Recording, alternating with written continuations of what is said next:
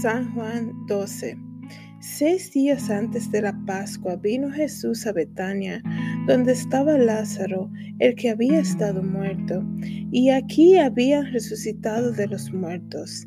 Y le hicieron allí una cena. Marta servía y Lázaro era uno de los que estaban sentados a la mesa con él. Entonces María tomó una libra de perfume de nardo puro, de mucho precio, y ungió los pies de Jesús, y los ungió con su cabello. Y la casa se llenó del olor de perfume. Y dijo uno de sus discípulos, Judas Iscariote, hijo de Simón, el que le había de entregar, ¿por qué no fue este perfume vendido por trescientos denarios y dado a los pobres? Pero dijo esto no porque se cuidara de los pobres, sino porque era ladrón y tenía la bolsa sustraída de lo que estaba echada en ella. Entonces Jesús dijo, déjala, para el día de mi sepultura ha guardado esto, porque a los pobres siempre los tendréis con vosotros, mas a mí no siempre me tendréis.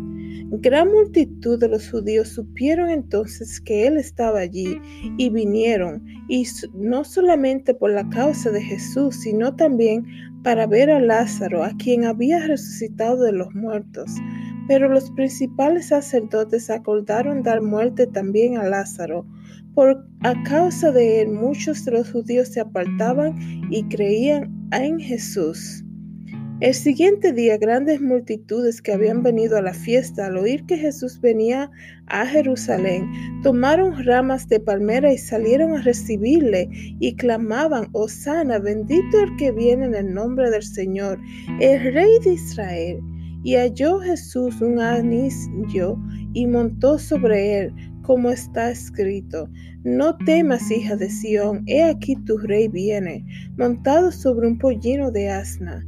Estas cosas no le entendieron sus discípulos al principio, pero cuando Jesús fue glorificado, entonces se acordaron de que estas cosas estaban escritas acerca de él y de que se le había hecho.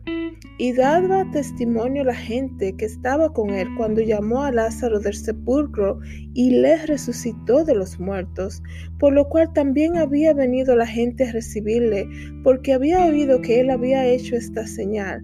Pero los fariseos dijeron entre sí, ya veis que no conseguís nada, mirad, el mundo se va tras él. Había cierto griego entre los que habían subido a adorar en la fiesta, estos pues se acercaron a Felipe, que era de Bethsaida de Galilea, y le rogaron, diciendo, Señor, quisiéramos ver a Jesús. Felipe fue y le dijo a Andrés. Entonces Andrés y Felipe se lo dijeron a Jesús. Jesús les respondió diciendo, ha llegado la hora para que el Hijo del Hombre sea glorificado. De cierto, de cierto os digo, que si el grano de trigo no cae en la tierra y muere, queda solo, pero si muere lleva mucho fruto.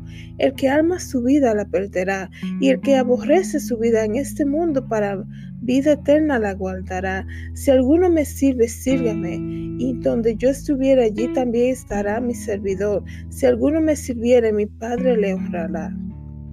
Ahora está turbada mi alma. ¿Y qué diré? Padre, sálvame de esta hora. Mas esto he llegado a esta hora. Padre, glorifica tu nombre. Entonces vino una voz del cielo. Lo he glorificado y lo otra vez. Y la multitud que estaba allí y había oído la voz que decía que había sido un trueno.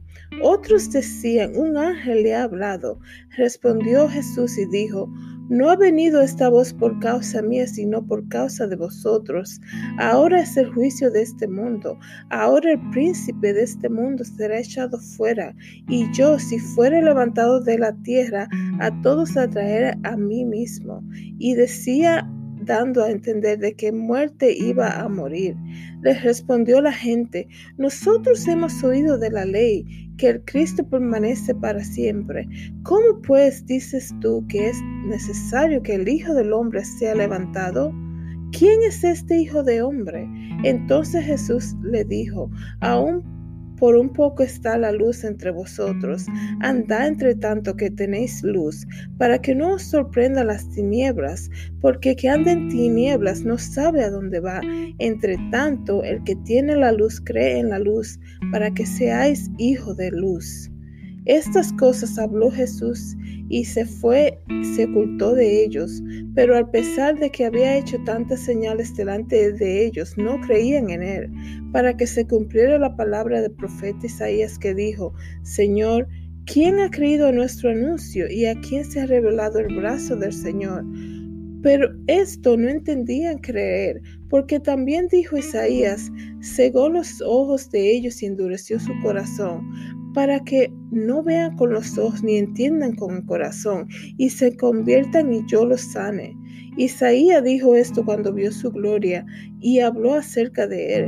Con todo esto, aún los gobernantes, muchos creyeron en él, pero a causa de los fariseos no se lo confesaban para no ser expulsados de la sinagoga, porque amaban la gloria de los hombres que la gloria de Dios.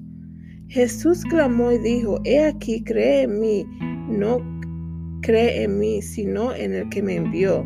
Y el que me ve, ve al que me envió. Yo, la luz, he venido al mundo para que todo aquel que cree en mí no permanezca en tinieblas. Al que oye mis palabras y no las guarda, yo no le juzgo porque no he venido a juzgar el mundo, sino a salvar el mundo. El que me rechace y no recibe mis palabras tiene quien le juzgue. La obra que he hablado, ella le juzgará en el día prostero. Porque yo no he hablado por mi propia cuenta. El Padre que me envió, Él me dio mandamiento de lo que he de decir y de lo que he de hablar. Y sé que su mandamiento es vida eterna. Así pues, lo que yo abro, lo abro como el Padre me lo ha dicho. Que Dios le bendiga, hermanos.